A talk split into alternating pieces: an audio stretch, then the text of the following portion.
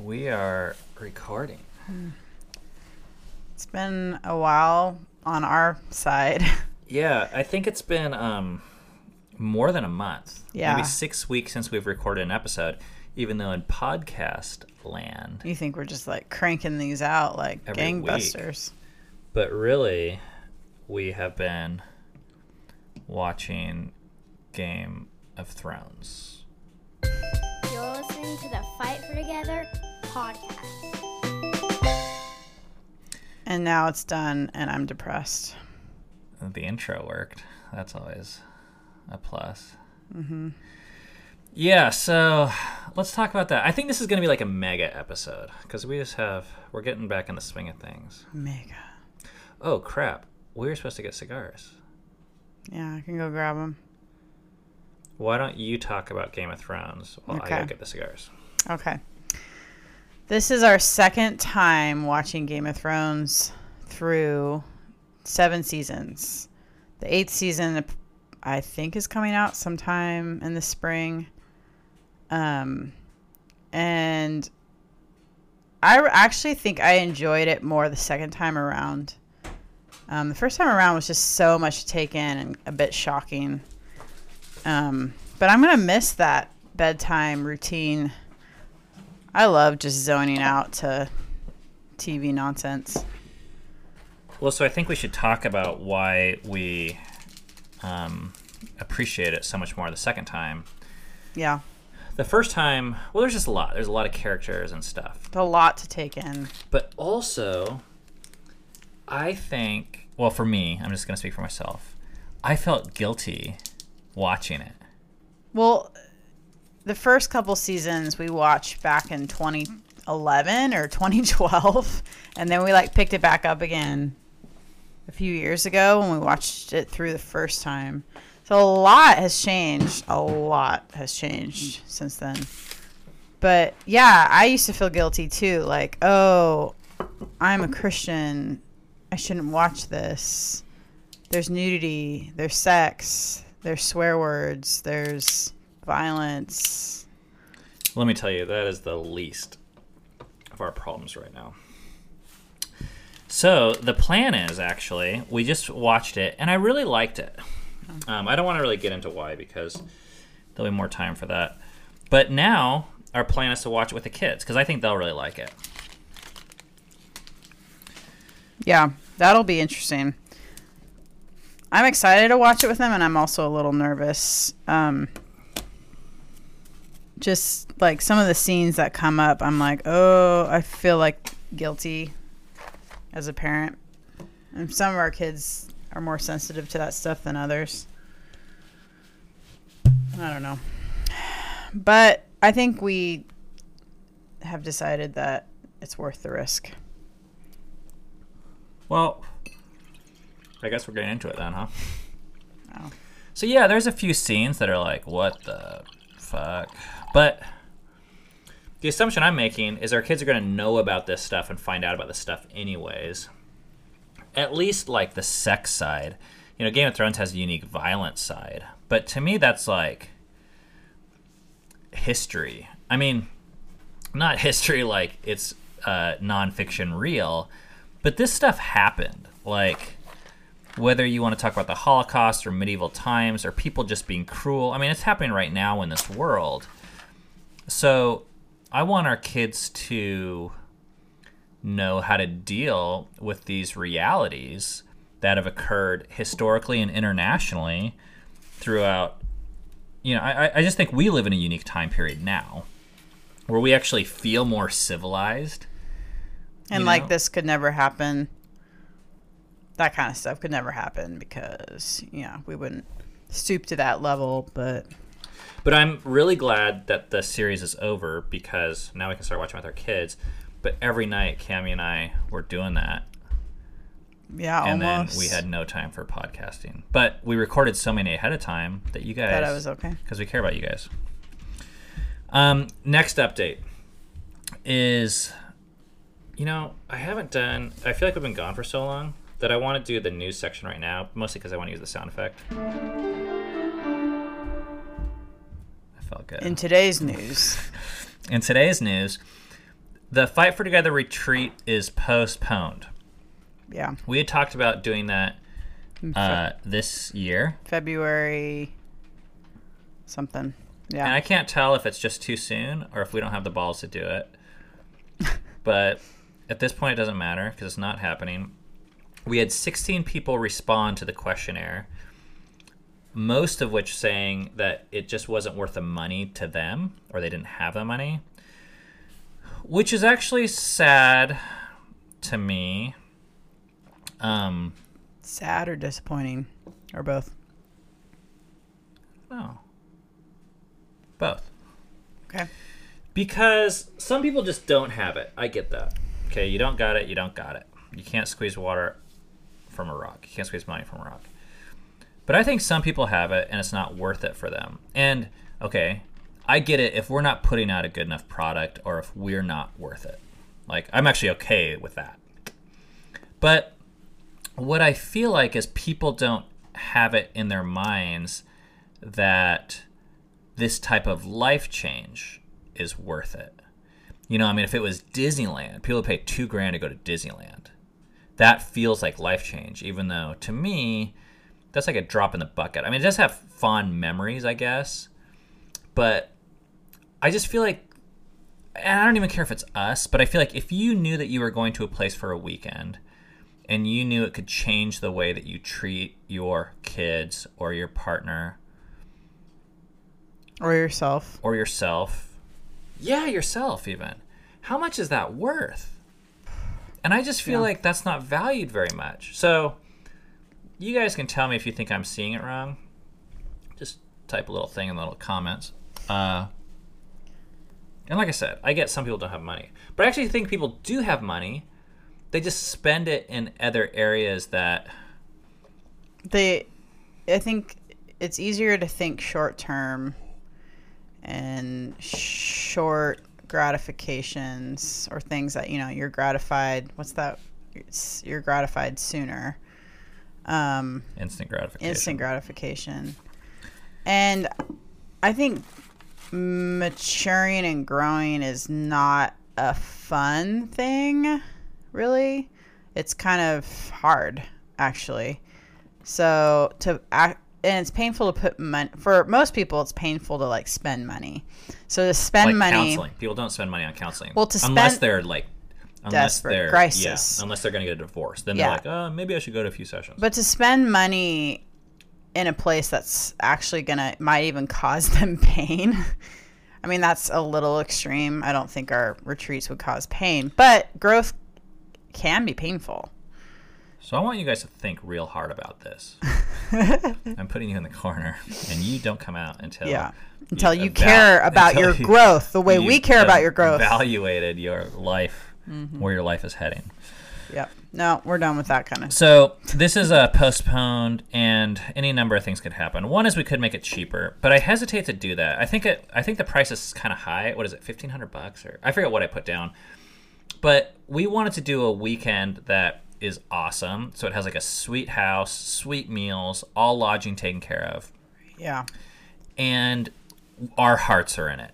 And we've learned a long time ago. When to say a long Not time ago, I mean like ago. two years ago. Not that long ago, actually, but it feels like a long time ago. That if we overextend ourselves for people that don't really appreciate it, it doesn't go very well. So I'd like to just be like, oh, let's just charge a hundred bucks, and we'll like bust our ass for weeks ahead of time Or donations. Yeah, and then give ourselves for 48 straight hours, you know, almost dying emotionally. And then we'll Mm-hmm. do it for 400 bucks. And I'm like, you know what? I, I don't. It used to be worth it to us because we used to get enough out of it, that type of thing, where we felt, oh, we're being used for God and this is great. And but now, like the veil is pulled back, and I don't, I just don't believe that anymore. There so. needs to be some sort of compatibility in terms of whatever it's worth to us and hoping it's worth to other people. So we did get the names on the list, and I think we might try and do it in another year and see if we can get 10 couples together. Because I Mm-hmm. Yeah. still like the idea. Yeah, I think it would be cool. Crap, you know what I was going to talk about? Was um that uh, sex book, the SEC thing that was on today's list, but I didn't tell you about that. We don't have that down here. What's SCC? I don't know. You tell me. You want me to like take this test and determine like if they're sexually compatible or something like that? Oh, Well, no, it just determines. Yeah, it's hard Oh. to explain, but Is that next week? sure, I'm not really prepared. Tune in next week for that. um. Okay. Next announcement. Final announcement. As of today, we are ending our relationship with Patreon. Have I told you about this? Um, in passing. Okay. So Patreon is this website that um, people donate money to us and other people, and we're very thankful for the people that have supported us uh, in the past. I'm, I was going to look it up, but I'm not going to do that. I don't want to waste my time. Uh, people like give like monthly pledges, and we have been a little bit unique in our approach in that we have no funding for any of our projects right now. Meaning, the most popular way is to turn on ads on YouTube, and we don't do that out of principle. I just we don't have to, first of all, and I don't. I I feel like the advertising is a bit manipulative and sneaky and tricky, and even though people are agreeing to it, I don't. I'm not okay with it. So I my idea is like we'll skip the advertising instead of um, Nike giving us money or Nike giving YouTube money and YouTube giving us money and then you guys buying Nike shoes. Why don't we just make it optional and you guys can give us money if you want and if not, great. So it hasn't brought in much money, but but it's created an avenue where I think people can support us and we feel um, a connection with some people that are uh, partnering with us really and supporting our work.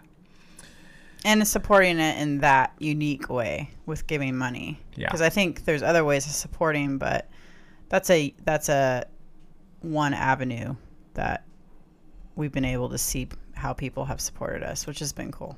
definitely. Um, but Patreon started to get under my skin. Um, recently, there was this stuff that went down. I don't know if you guys follow YouTube news, but Sargon of Akkad got kicked off.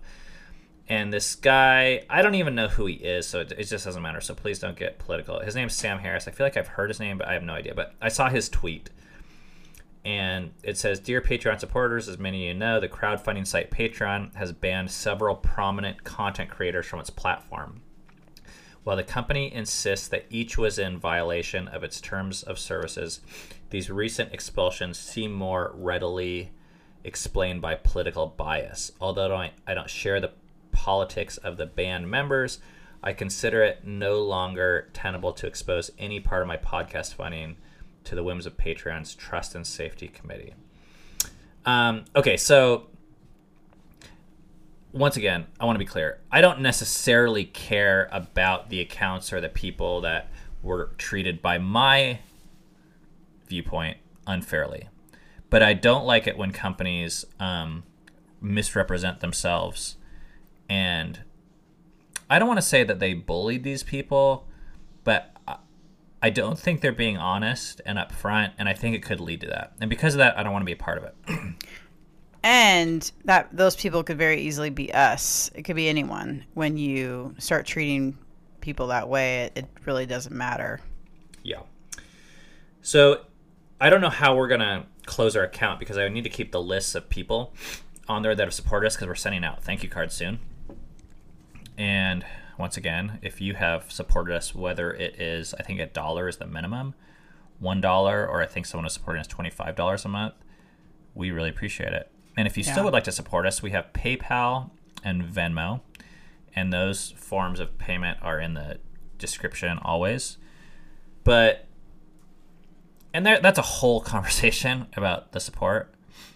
Our hope is that you don't feel any pressure. We're gonna do this. We're gonna pour our balls out because we love it, Or and, ovaries. and we want to do it. Um, and if you think that it's like valuable to you, if it adds value to your life, and if you want to support us, I hope you consider that. That's it. Consider it. No pressure. Okay, I think that's all our news.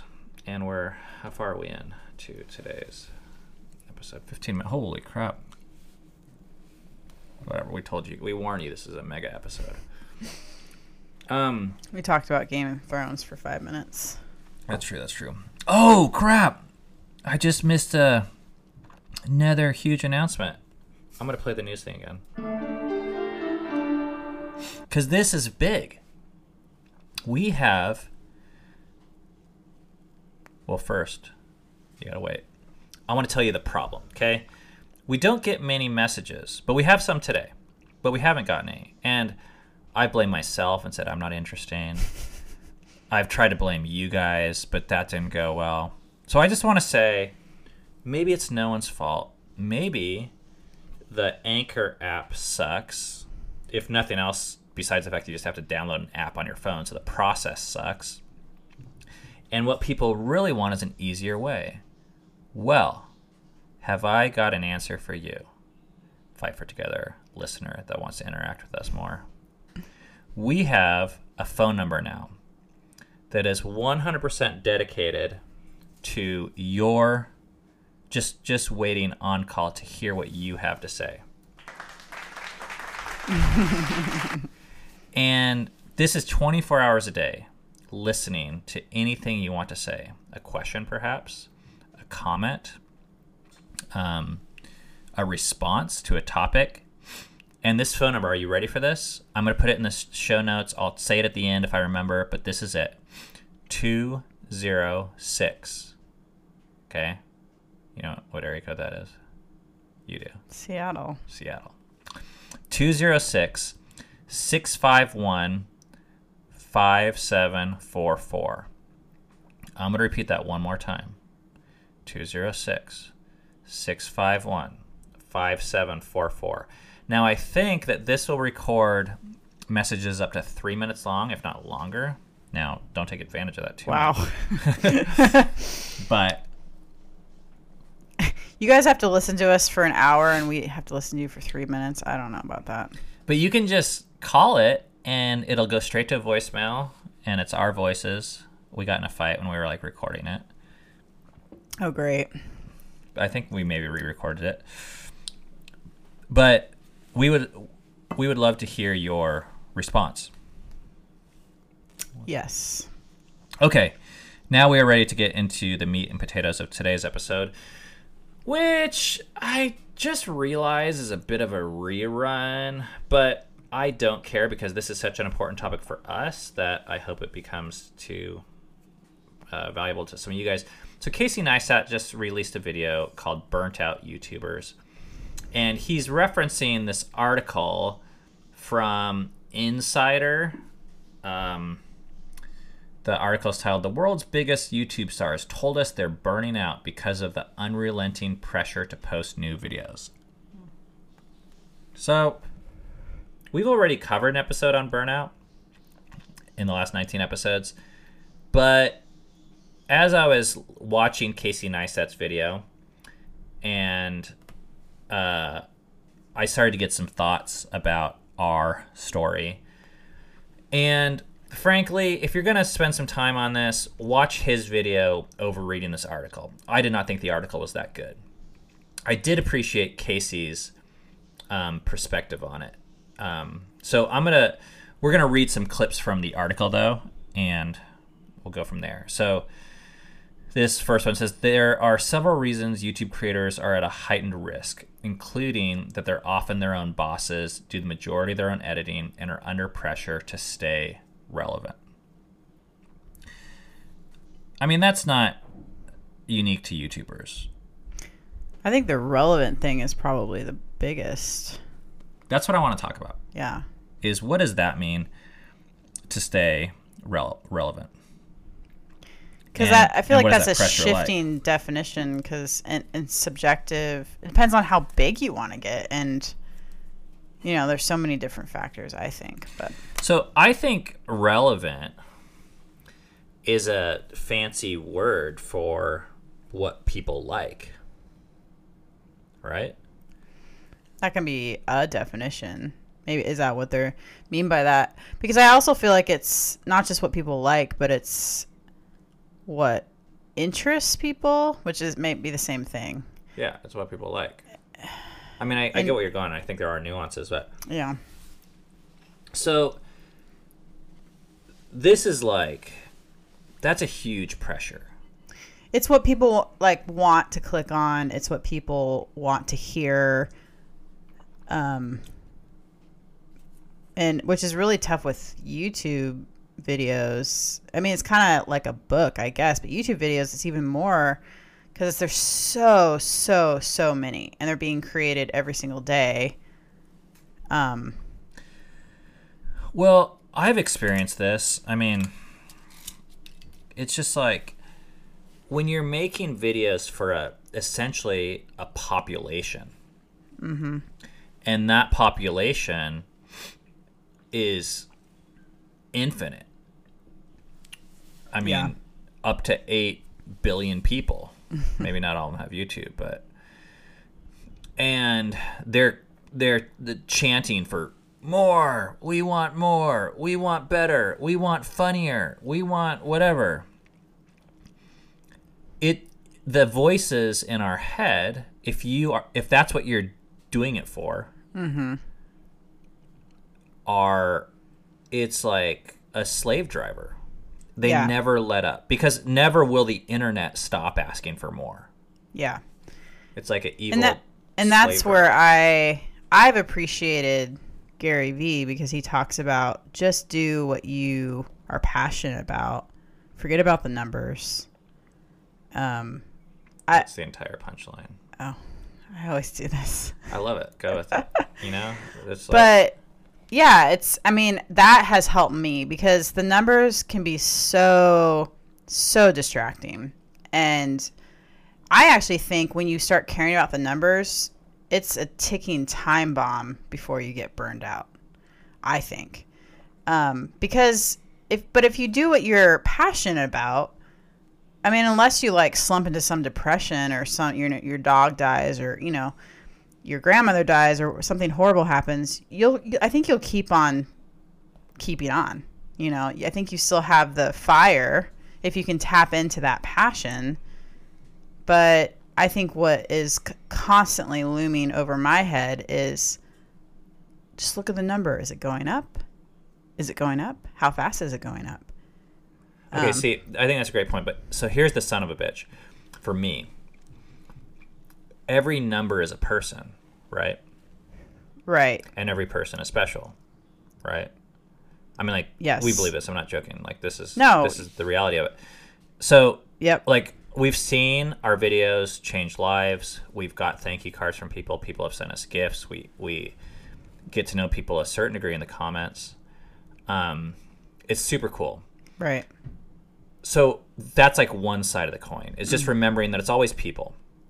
But Right. then what you just described, like focusing on the numbers, it actually stops being about individual people and it starts becoming this like them, like the masses. Mm-hmm.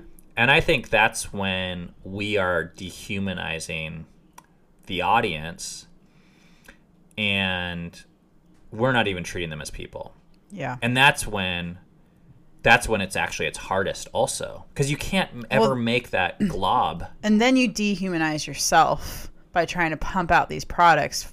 I mean it just it's like a it just bleeds down. Like if you are dehumanizing people as seeing the masses just seeing them as numbers you become just a a product you know uh, producer. Are these ashes i just gotta- my keep on Beer? producing. Or is that raspberry chunks i don't know let's go for it. The next statement Lilly Singh says youtube kind of is a machine and it makes creators believe that we have to pump out content consistently even at the cost of our health and our life and our mental happiness. See the reason why i like this article this isn't i don't think this is about youtube. I think youtube is a catalyst to show this type of Yeah, thing. yeah it's like a petri dish of like what is in all of our hearts in a way that we have to all pump out, you know, widgets or whatever it is to make whoever happy. and to feel worthwhile ourselves And I mean, yeah, fuck, it's like even at the cost of our health and our life and our mental happiness. I mean, how many people, me and my job before YouTube, s- compromised my health my mental happiness and our life totally mm-hmm. for I don't even know if it was for dollars. I think it was for them once again. This like nameless group of people that I thought wanted something and I, I didn't know I didn't know how to set limits. I didn't know how to stop it. So I was just like, well, I'll stop producing when they stop asking. And it never happened. And you get an instant gratification when the subscriber count goes up, or you get a lot of views on a post, or a I lot th- of comments. I think that's one of the things that makes YouTube so hard. I mean, like, it's like daily, those daily doses of heroin. yeah. I mean, I think of Philip Yancey. This is an author that was influential for me in high school. He would like write a book for probably like four years, take another year to get it published, and then he'd probably start getting letters in like four weeks later. And then he'd write back. We post a video and it has like 20 views in eight minutes and then we start getting comments and thumbs up or thumbs down and like if you want to look um, if you want to look at feedback i could look at feedback all day long Well, and I think everyone experiences this if you have a Facebook account, if you have an Instagram account. yeah I mean, you don't have to have a YouTube channel to experience this. I just think you start experiencing it at a more meta level, I guess. and facebook and instagram and like a lot of the level. social media Not meta level. companies they design their like UI like casinos do. It's like a slot machine where you get the instant gratification from the red little badge symbols that are always changing and always going up. Yeah. And YouTube does that for its creators. Like our analytics homepage is constantly telling me, "Oh, your audience is going down or up or here's how to save them." Or it's always like and sticking these numbers in my face that I don't even care about, but then I'm like, "Oh, that's a number." Should I? I should care about this, right? Turns it into a video game. yeah. So here's from the article again. But some creators, oh, th- so they have this whole section, which seems kind of dumb to me, but it's called "Being Your Own Boss is a Curse." For some creators, being their own boss is a curse. This can either mean working and editing late into the night every night, or never getting around to uploading at all. So they're saying, "Oh, it must be so much better if you have a boss." Well, to me, that's like, you know, missing the the overlying issue of then you're just letting someone else control your destiny and set your limits instead of yourself. And maybe they have your best interest in mind. Maybe they're going to look out for uh, your health and your life. Well, they could be setting the case for that some people maybe actually need to have a boss to help to help them have some level of health. Now, maybe it's not the best, but maybe it's better. I mean, I, I agree with you, but I don't think that's what the article is saying. But I Yeah. could be wrong. But I mean, I've struggled with this because I've been self-employed now for a very long time. Um, maybe my last job was maybe 17 years ago um, with a boss, and and you told them you're going to quit to go bike across the country. which didn't work out very well, except for we discovered the Appalachian Trail. Um, but you know, I've had to learn that, like about myself, basically, that I have a tendency to never stop, and I think there's all sorts of things that have helped me along the way. Mm-hmm. Uh, exercise, you know, playing racquetball during lunches or two or three afternoons a week became pretty literally life or death. I mean, not life and death and like get my head taken off, but I think it will actually extend my life longer uh, in terms of weeks or years and health. And um, like turning off my phone or email or my work mode, like let's just say at 5 or 6 p.m., or especially during meal times, or you know, I'm not a Nazi about it anymore because I just feel like we have more of a flexible lifestyle. But I think there was a time period where I was working 50 hours a week and it wasn't enough, and it was never enough. And I think the biggest, of course, for us, for those of you guys that have been around, know that we um, honor or celebrate Shabbat or Sabbath, which is a one day a week where we just take it off, off, off. Like no work, no email, no phone calls, no meetings uh, for maybe a, close to a decade now. And that was the biggest change because it just said that there was an end. Because there's never an end. And I mean, we used to say this with our kids like, do you ever get done with the laundry? Like, no, because there's always going to be more laundry. And it's the same with email. Unless with you email. go nude. Ah, I like where you're going with that. But we can't in I- this culture. How do I do? So we don't. Where is it? um. Yeah, but we can't. So So there's never an end, but for us, once a week, we remind ourselves there's an end. we have to make an end. We yeah, we choose we choose to rest this day to remind ourselves that there is an end. And I don't think there's anything magical about Saturdays or Friday nights or whatever day you choose to rest. No. But it's just a reminder that whatever that thing is that's driving you, one, it's not real. Two, it'll never stop. Three, it'll kill you. Like, it doesn't care about your health, it doesn't care about the truth, it doesn't care about your life, whatever this article is saying. And I think that is what really people are feeling that have these YouTube channels that realize, oh man, I could always make another video. I could always get another viewer. I could always get another subscriber. I mean, even like the meme of the last two months in this PewDiePie versus T series, the largest YouTuber in the world has increased his subscriber count by almost 25% in the last two months. He's, I think he's at 80 or 90 million subscribers, and it's not enough. I mean, everyone in the country, for some reason, is campaigning for him to get more. Yeah. It's like- to stay on top. Yeah. Of what? I don't know. I like PewDiePie though. I love him, but it's it's just like a funny thing. Okay. Um, the next thing. Why don't you read this whole last thing? Okay. The YouTuber subscriber relationship is vital but not sustainable. But as you get more famous, keeping up with the comments isn't viable, and it's hard to separate the praise and the constructive criticism from the noise and abuse. So this is a tough one for me. Yeah. I could spend two hours plus just replying to comments this week, a day. Yeah. Which still feels sustainable. But for these creators that have like, you know, yeah, I think even like, what, 500,000 subscribers, that's, or above. I mean, you- you're getting into crazyville if you try to.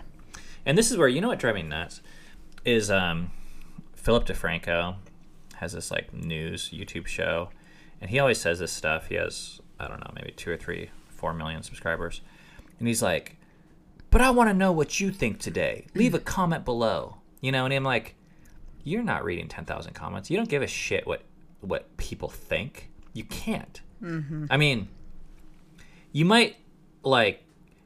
care what the, The top sentimentality might be there, but yeah, I mean, I'm not saying he's not a nice guy. Yeah. But you can't care about 3.5, like what 3.5 million people think. Like, that's not how you got there.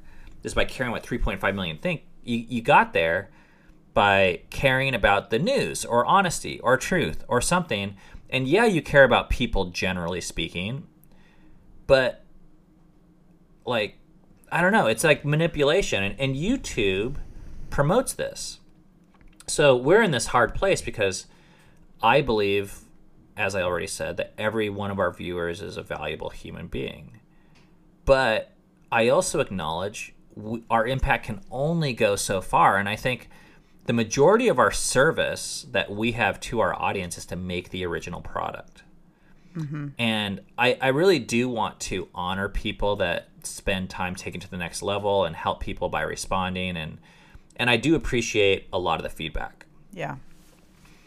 But but if we get double triple quadruple our subscribers it's going to be really tough i don't know what we're going to do um, because we're going to be in the spot where we have to choose between ignoring people which is hard mm-hmm. but i think it will serve the majority of the people by making regular content that we're proud of.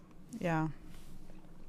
So, um, I had a few other thoughts that I was going to sprinkle in, but I forgot. So these are just some of the notes. But I, I heard of this guy that um, made this poker bet recently. I forget what his name is, but you can look it up online. Where he bet someone a hundred Ben really likes poker. I do, but I I haven't played it in a really long time. I actually like poker too, but Ben really likes poker. Okay, since you're going off script, I'm going to tell you guys a little poker story. so, right before we moved from Seattle, I got invited to the Founders game, which is the it's like the That venture sounds cap- important. What? That sounds important.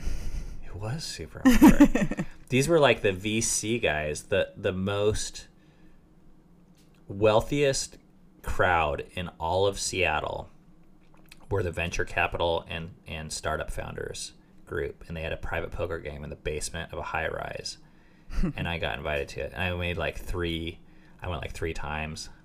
I think I might have lost a couple thousand bucks. I mean these guys are buying in for 10 grand. Mm-hmm. They have they hire a dealer. I mean it's like it's serious business. And that was my dream. Mm-hmm. And i made it. And then we moved here to cincinnati. Right after, right after Yeah. you made it. and I, I looked for a game here and i could not find a good game. For me a good game needs to be at home it needs to be high stakes We used to play poker in our 20s with like this group of single guys that we were friends with from high school. Ben and I did. I remember playing poker the night I went into labor with Dove. That's really I mean, well I, I played with the nuge up until i, I moved here and we, Yeah. were, we were playing one night a week I know, I'm just saying we have a long history and Oh. a funny history with poker. Okay, so poker players make weird bets. This one bet existed, where it's hundred thousand dollars if this guy could stay in a bathroom with Oh, yeah. no lights, no electricity or no devices, No daylight. no Everything's- no daylight, no sound. It was soundproof, and meals were delivered to him twice a day at random intervals of time. So wrap your mind around this for a second. So he's on like day three. He has no idea what day it is because there's no clock, there's no electricity. Meals are coming around. It could be times. day 20 or day 1 for all he Yeah, knows. he's, he's just like lost track completely. So it's like Yeah. it's essentially like sensory deprivation, solitary confinement. And he was going to get 100k if he did it. Mm-hmm. And they ended up. It's kind of a boring thing because after like three weeks, they like settled on like 70k or something. Mm-hmm. So he got that much. But the guy that made the bet, he said the mistake that he made in making the bet was he didn't realize how powerful the optional factor was. The fact that the guy could have walked out at any time, he had freedom. it made it not that Yeah. big of a deal. Like Yeah. if you're if I lock you in the thing and then It's against I- my will. and then I walk away, Yeah. and you have no idea if I'm ever going to see you again, if you're going to die there, if it could be two days, two hours. People go crazy, and there's all these like studies. Even animals go crazy with that kind of stuff. Yeah, I mean, they were talking about like the kind of delusion people go through and, and how like crazy it gets. Yeah. But this guy didn't go through that because he could walk out at any time.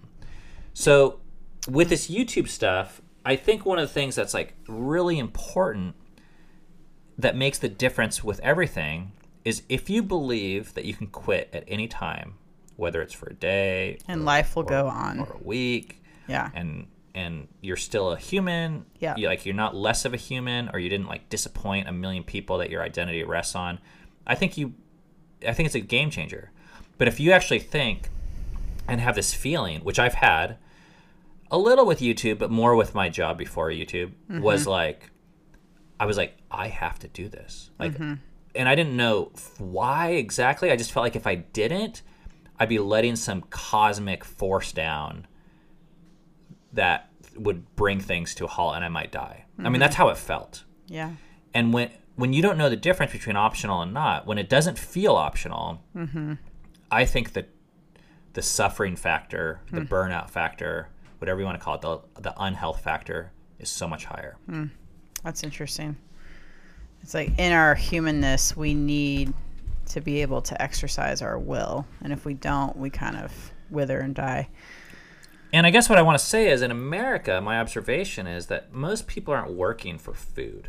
Very few people are like ever on the verge of like literal starvation. Most of what we're working for is like college tuition and retirement funds and Which to is all kind of status symbols. which are all like wonderful, nice things, but they're all just optional. And I think it would do us good to remember that. Mm-hmm. Otherwise, we we have the same intensity as if we're going to starve, but really, it's not a reality.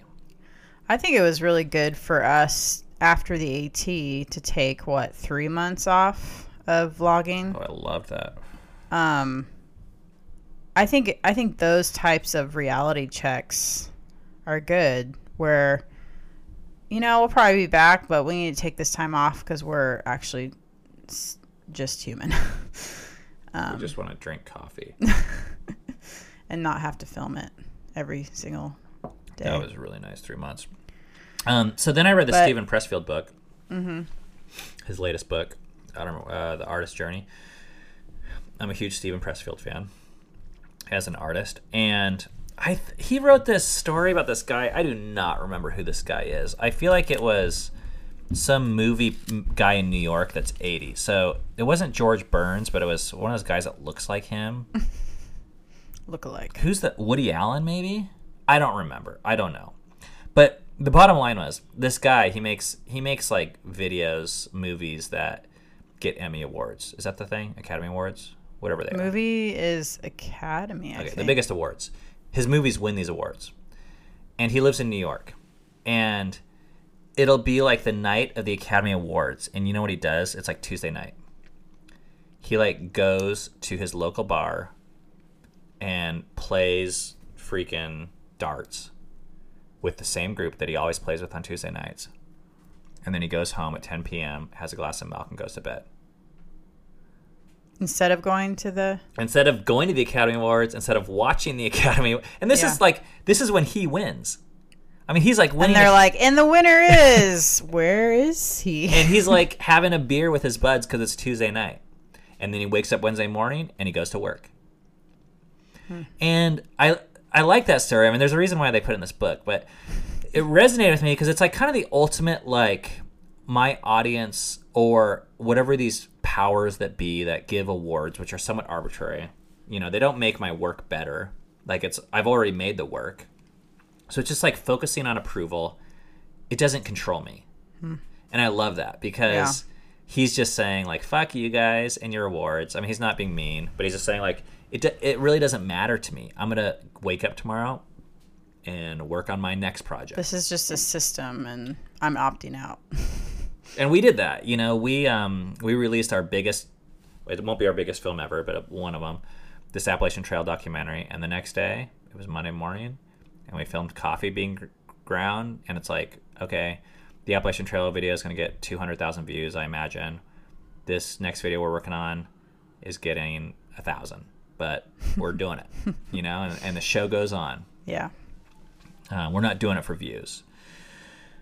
So I don't know. I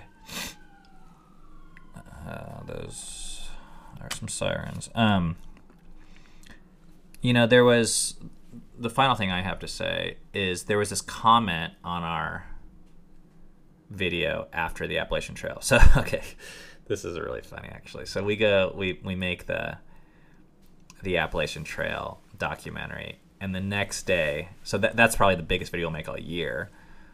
And the next day, the video that we release is what? Oh, the nudist. Yeah, it's us going to a nudist resort. So I was kind of like, dang it, like if you want to capture an audience that like takes you seriously, that's not the video you should lead with. Uh, and our kids were like rolling their eyes and they were like kind of dang it. I was like, well, you know what? It's our life. That so I just did it. I didn't even like think about it. I it. like. I really like that because it shows that we're like a whole person. We're not just our sexy Appalachian Trail documentary. We're also we also go to nudist resorts, Yeah. and we like that. Oh wait, that was off topic of what I was gonna say. Sorry, I, I, I that that didn't matter. But one of the comments, the nudist video didn't matter because I was I was mixing multiple comments. The jump the shark comment. Okay, we'll, we'll tell that Oh. story. So we got a video or a comment on the nudist one that said, that we jumped the shark. Which, Which I didn't even. I don't know. I didn't know what that meant. do you want to explain to our audience now? Do you know?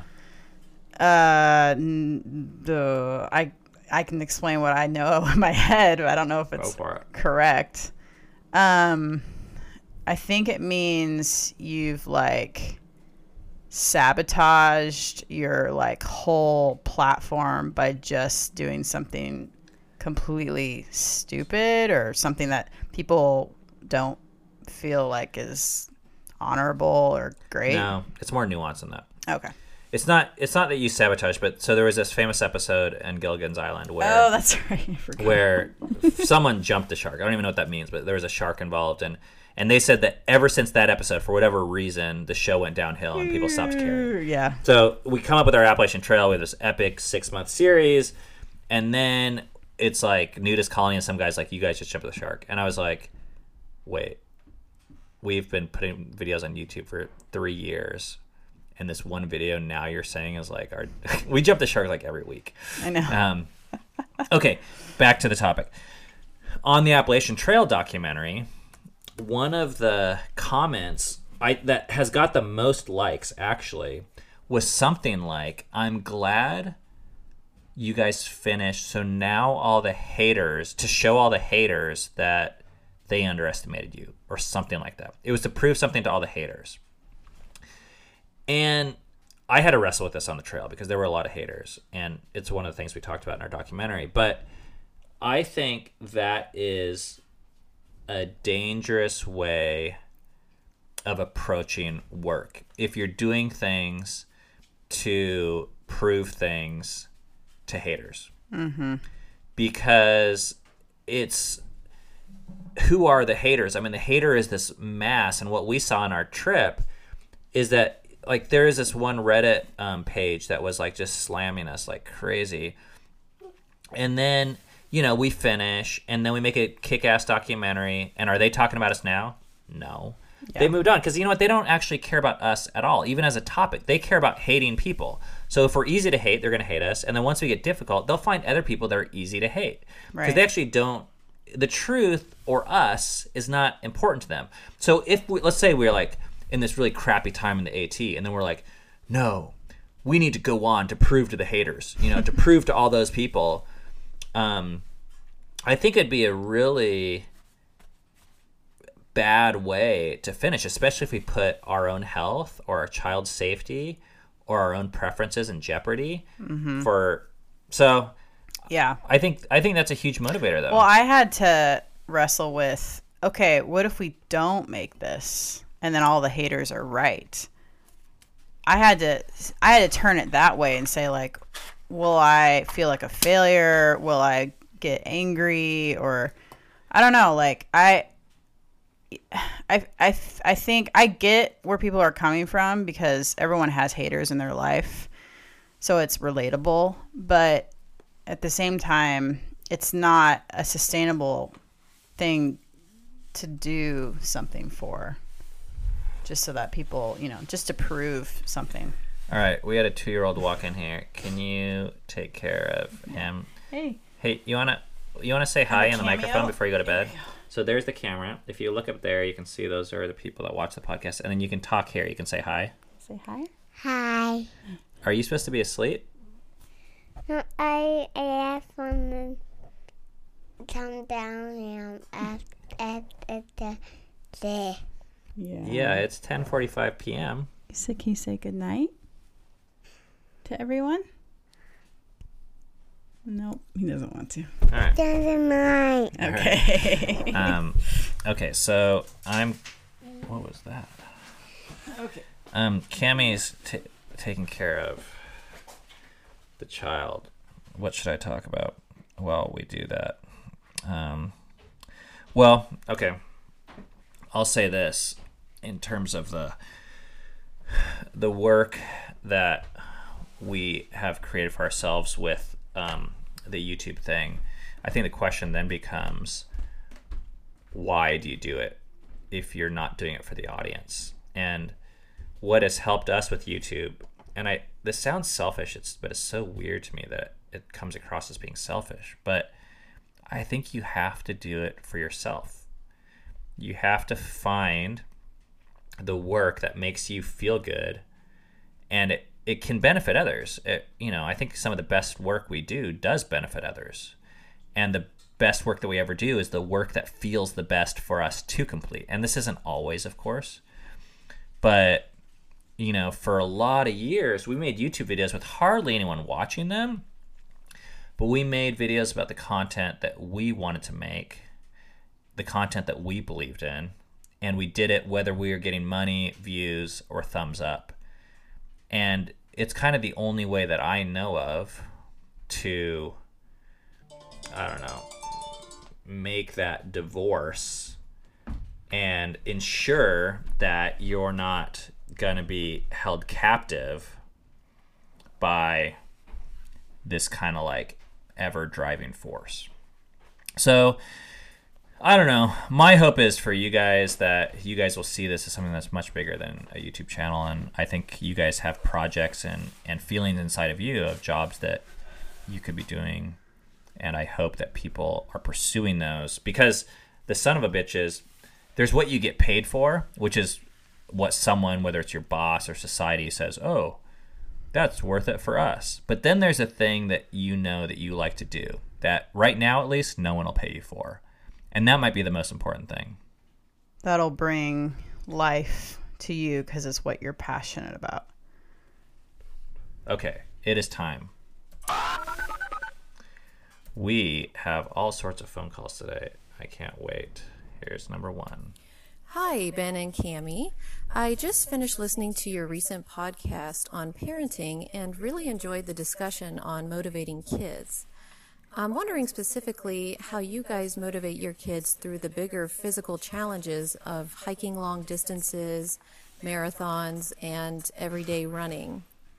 I want my kids to engage these activities with me, but some days it's like pulling teeth, and I'm not sure how to get them going and keep them moving in these more physically challenging activities that I think are great for building discipline and resilience.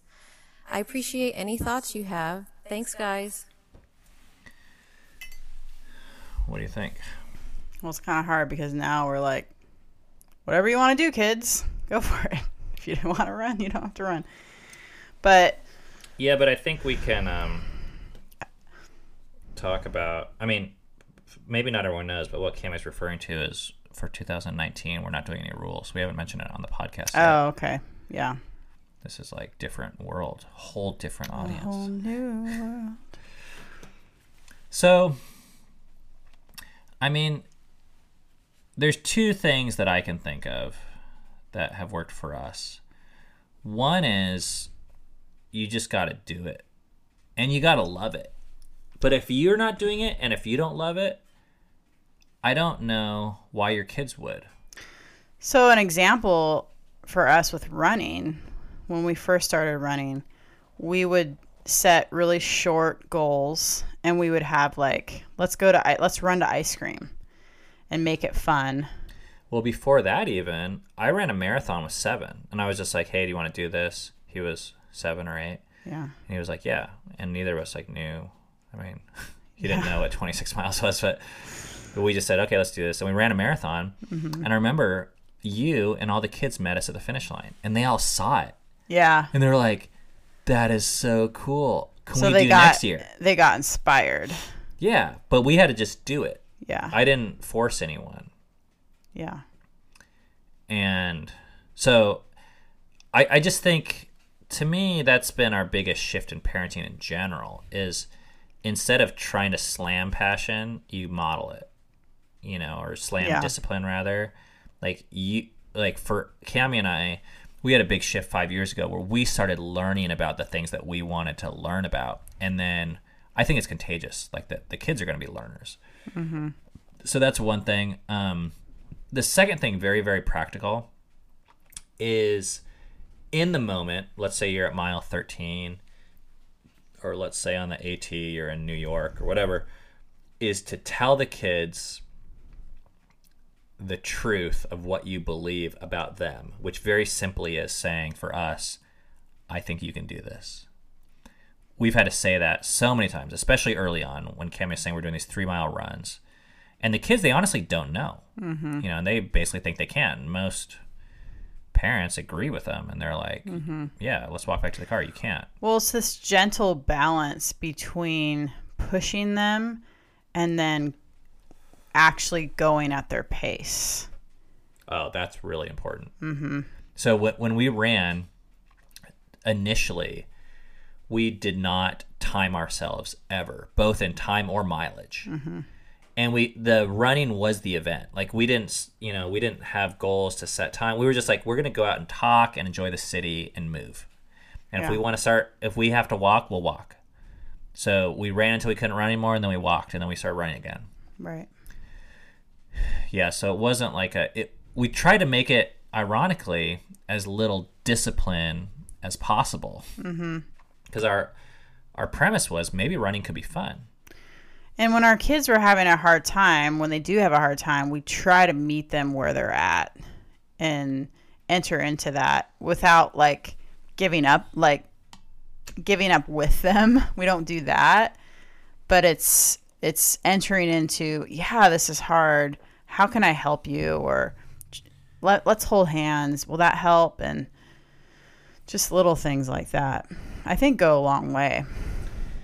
Now, there's another secret weapon that we've used, which we're wondering about now, which is basically massive amounts of bribery in the form of gummy bears, pizza, ice cream. Right. Like basically saying, I mean, the first thing I ever did with the kids is I said, if you run 100 laps, um, well, if you run 10 laps, you get ice cream. If you run, this is in a month. If you run 20 laps, you get this. And 100 laps was movie and pizza with their cousins, and they all did it. And my philosophy early on with like especially two, three, four year olds walking long distances was we'll give them a gummy bear every like 30 minutes. And the idea for me was they don't care about our trail. They don't care about walking 95 miles, which is what we were doing.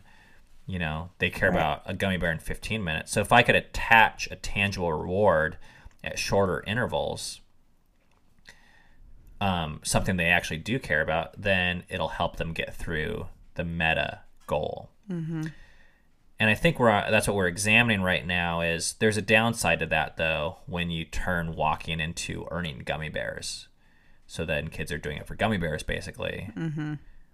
Um, so I think I don't like that as a long term thing, but you know I don't I don't mind it as short term. Yeah, it's a tough one. I don't I think for really little kids especially it's it's tough not to have any of those types of motivators. Hey Crawfords, this is Jess from Cincinnati, and I just wanted to drop by and give you a message since you didn't have any on this last podcast, and um, just say thanks for sharing. Your journey sounds exactly like the one my husband and I have been on, and it's just been nice to know that we're not the only outliers um, asking big questions and um, not afraid to take the next steps when we get answers. So thanks. And if you haven't checked out Richard Rohr's work on alternative orthodoxy, I highly recommend it because it's amazing.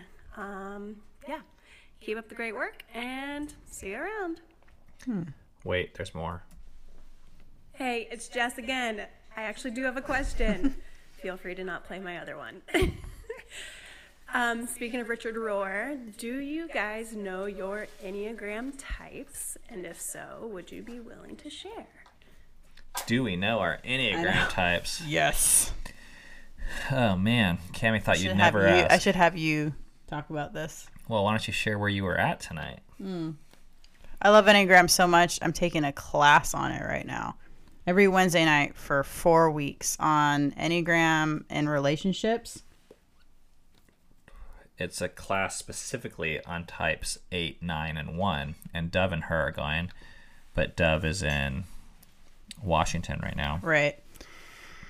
Um, I am a nine, and I'm an 8, and Ben's an eight. which is Fire and ice. Which is a that's Game of Thrones, which is Challenger. That's what they call Really? our types. Yes. Bubs, we're uh, we're, we're so hip. We're Game of Thrones. uh, we're made for it.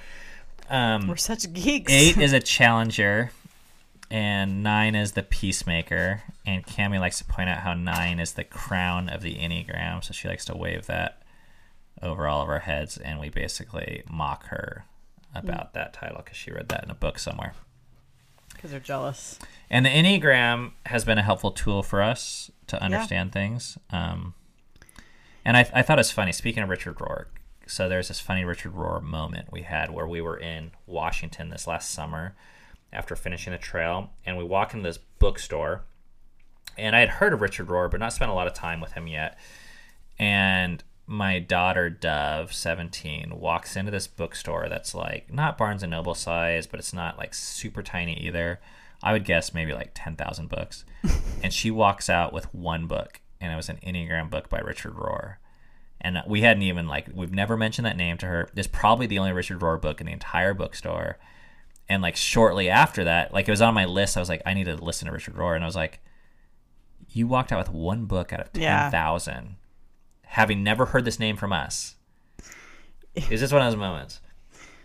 You must have come from us. And in terms of alternative orthodoxy, I think that's that thing we were just listening to. with Rob Bell. Yeah, on, on some Rob Bell podcast where he was interviewing Richard Rohr, Mm-hmm. and he was talking about his eight points, and we never made through that because we were Not all the way through. we were listening in Tampa on our vacation. So we will finish checking that out. Thanks for those recommendations.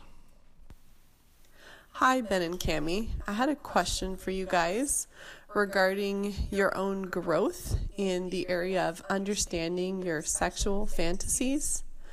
In past vlogs and in a specific vlog you guys made shortly before leaving for the AT, um, you spoke about how you had worked through feeling guilt around sexual fantasies with your therapist. Um, and I was curious where you guys are at with that now. If you have any new insights after coming off the AT and assimilating back into new life, and um, if there's anything you'd like to share. Um, I thought your thoughts on the topic were really interesting, and I'd love to know where you guys are at now.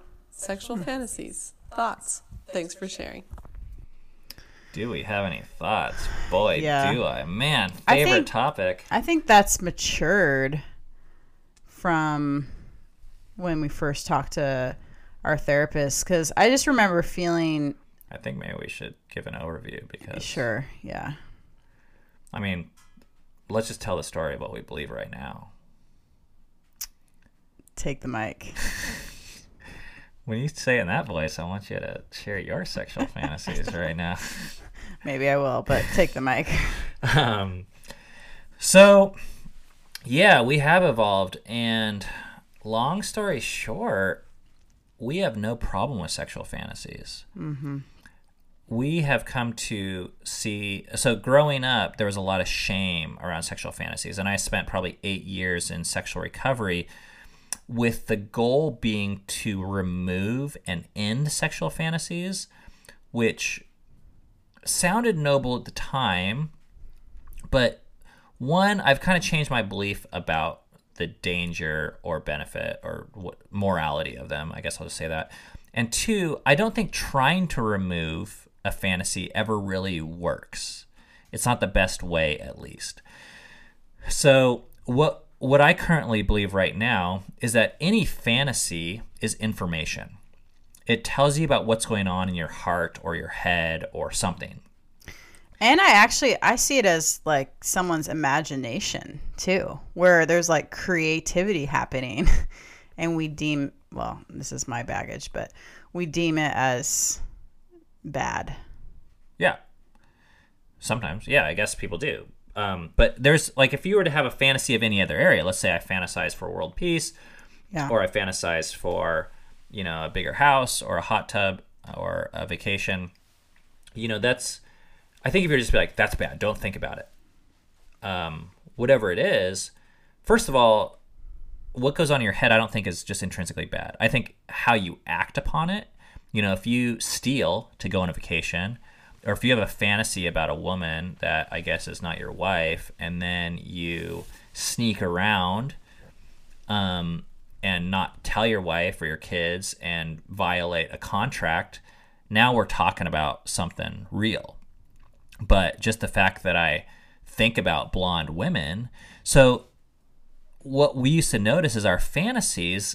Um, this was all kind of like subconsciously, I guess, but they would drive us apart because sometimes we have fantasies outside of sex, se- sexually. Sometimes we have sexual fantasies during sex about each other or other people, and we felt ashamed ab- ashamed about it, so we wouldn't talk about it, and we just kept on trying to get rid of it, and it didn't work. Um, the sexual fantasies persisted, and the guilt is kind of what I think was dangerous and would actually drive us apart.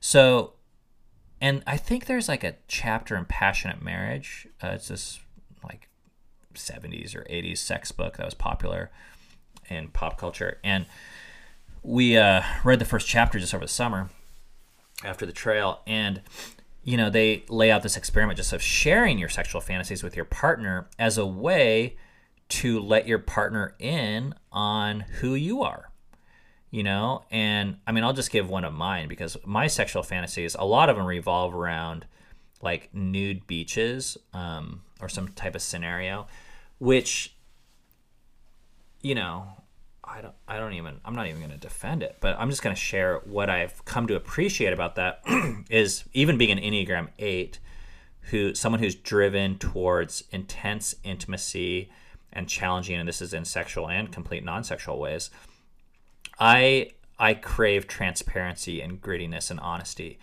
and whether it be like actual physical clothes or masks or like proverbial or emotional masks that people put up one of my fantasies is for people just to be real with each other so picturing someone on a nude beach or actually i don't care if it's a nude beach but just a beach where they are just like not encumbered or ashamed.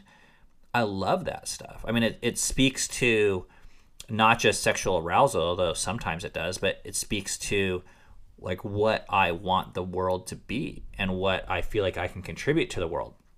And I didn't know that for a long time. I just felt like, oh, I'm just obsessed with like naked chicks or boobs or, you know, whatever. And so that's it was so exciting to start sharing these things with Cami. And obviously, this is not for the faint of heart in relationships. If jealousy is an issue in your relationship, that is going to prevent this. But one of the things we've learned is to be honest about it and to say, don't blame the sexual fantasy for causing the jealousy. Jealousy is jealousy. Mm-hmm. You know, you, it's easy to blame porn or um, another woman or the fantasy or the guy, whoever. Mm-hmm. But, um, you know, jealousy is something that just I think can and I would prefer it dealt with on its own. That's a whole nother topic, though. Yeah.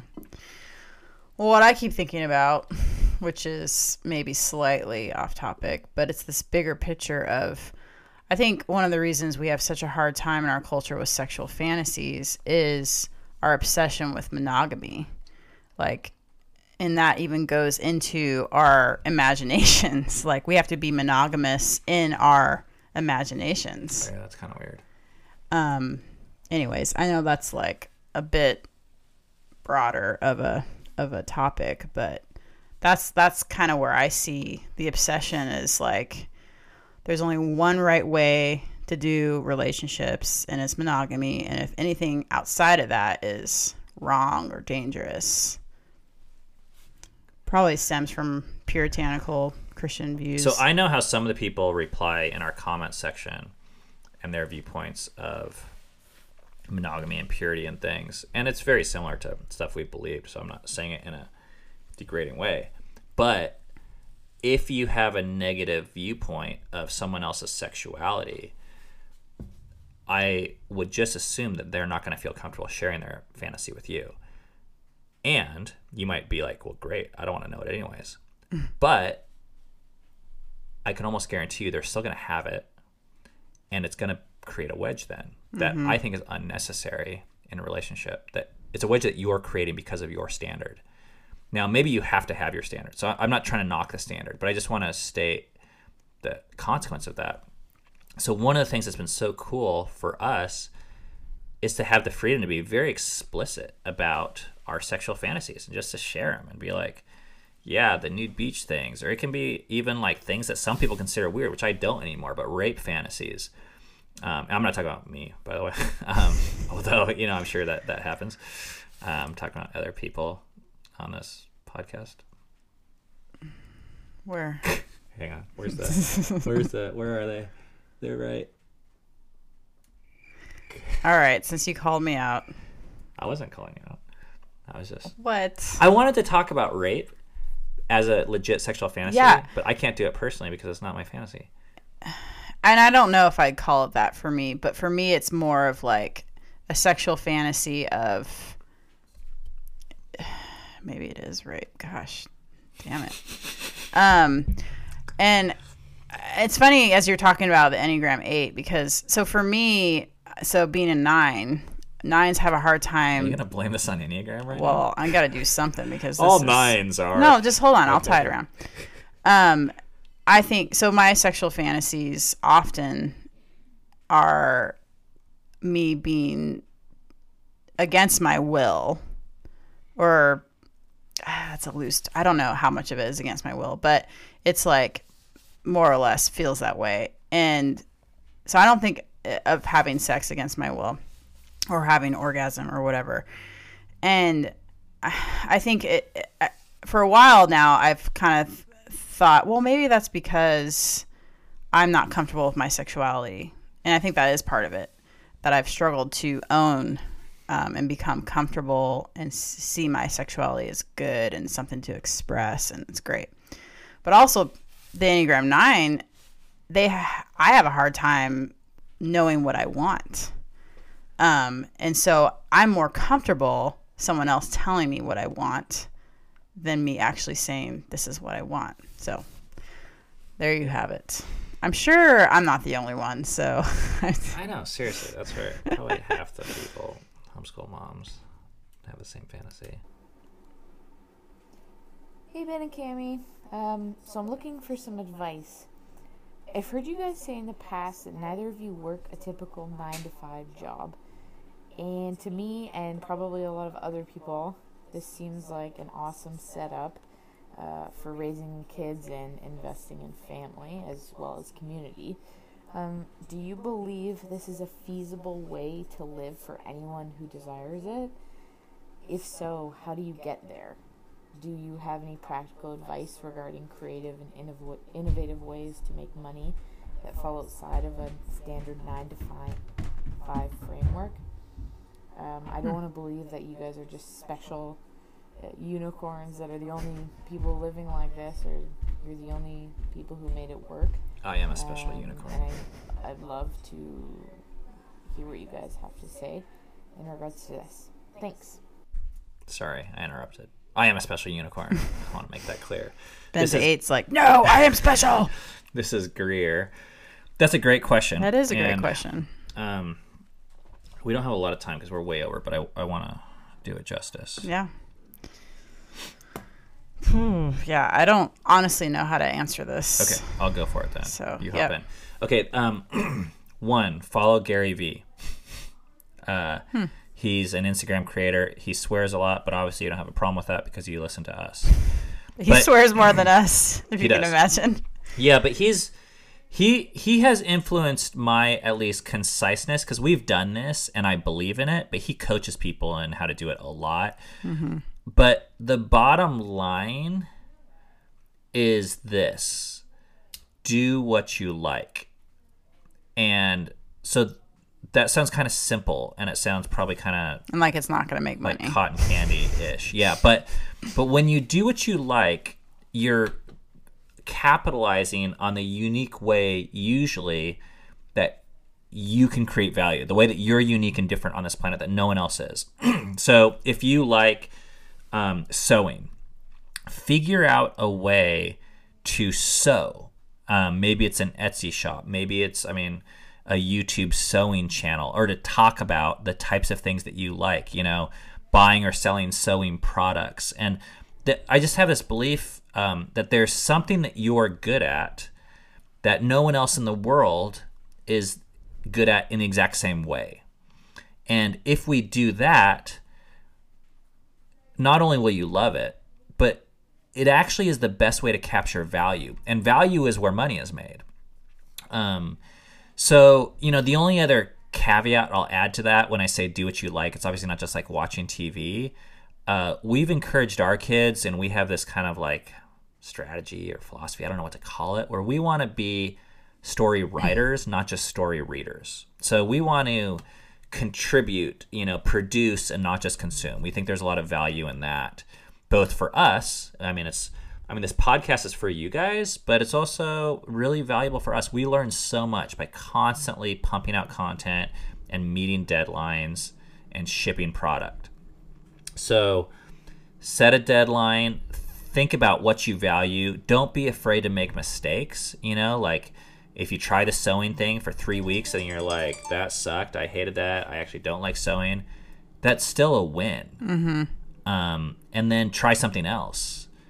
But to me, that's there's something there. I, I know this is kind of, I don't know, it's not super prescriptive and it's kind of general, but you know it's it's i guess it's what i wish i would have heard and i think it's what we've done you know we like family we liked hiking we liked hiking with family so we made videos and i think it was the largest youtube channel on the trail this year or at least it was up there but but that wasn't our goal you know and we didn't make any money off it but i think if we wanted to it would have been a pretty damn good way to make money um, Don't be afraid to start small either. Yeah. I mean, I think you're going to have to, unless you're one in the million people that just make it big all of a sudden. But most yeah, people don't. if you need to pay your bills tomorrow with said hobby or passion i think that's a very daunting and unrealistic way to start Often people have to do it on the side, um, realistically.